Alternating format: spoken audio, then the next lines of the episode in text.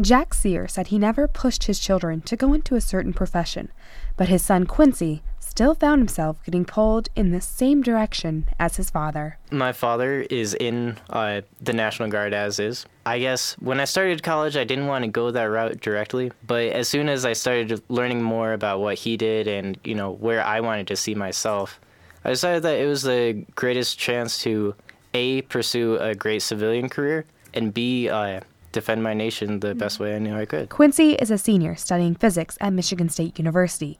He is also an ROTC National Guard cadet, and his father, Jack, has been in the National Guard for 29 years.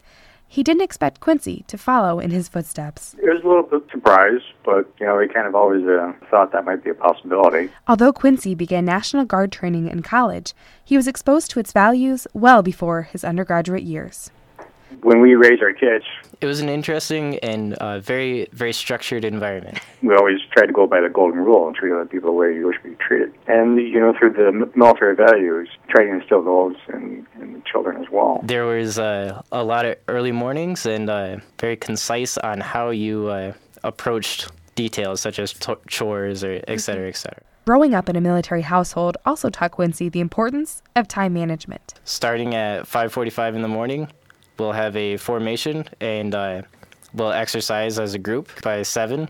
Go home, clean up, get ready for the school day. And I actually work in a, a research lab as well. So I'll uh, work from about 9 to 11 then go to class from 11 to 5.30 go home start my homework and then do it all over again but quincy has a strategic way of staying organized and setting goals things i like to do every week is list out everything i need to accomplish in my uh, my zero meter your short term goals, and then 50 meters at midterm goals, and then your 100 meter would be your your long range goals. It's a sort of a military term so that I can uh, execute accordingly. Perhaps it does go back to the military upbringing, or perhaps it comes from his strong desire to be part of the National Guard. My professor of military science actually um, told me being a part of the United States Armed Forces is the sole responsibility of defending our nation's treasure. You can dedicate your time to defend uh, your nation's treasure, which is, you know, the sons and daughters of America.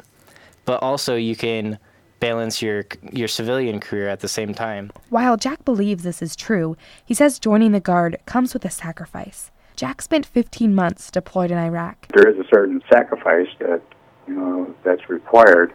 15 months away from his family. I mean, it's a critical time for for my kids. Uh, the time that I had to put for that um, that mission, that deployment, and for my job, it took me away from my my kids, and my wife had to uh, really pick up the ball and go from there. Quincy understands. Sacrifices have to be made. But Jack encourages his son to keep things in perspective as he continues his service with the National Guard. Keep things in perspective, keep it go ahead, and that his family is priority. He's got to keep that in perspective and not not to get wrapped up in what he's doing at the time. And that was one mistake that I did is that I kind of put the family uh, on the back burner. You have to keep things in perspective, even if there's something that's bothering in your in your mind. But Quincy is firm in his goals and confident in his beliefs. You know, it may look like a difficult thing, or it may look like something that you may not be interested in but I can assure you that with enough willpower, anyone can do it. Quincy will graduate in the spring, but will stay at Michigan State to begin his doctorate degree while continuing his service to the National Guard. Jack, on the other hand, will be retiring from the National Guard on January 1st, 2014. No, it's been a good trip and uh, had a successful career. I'm looking forward to it. What began as a son following in his father's footsteps ends with a father and a son marching forth together. For Impact News, I'm Abby Newton.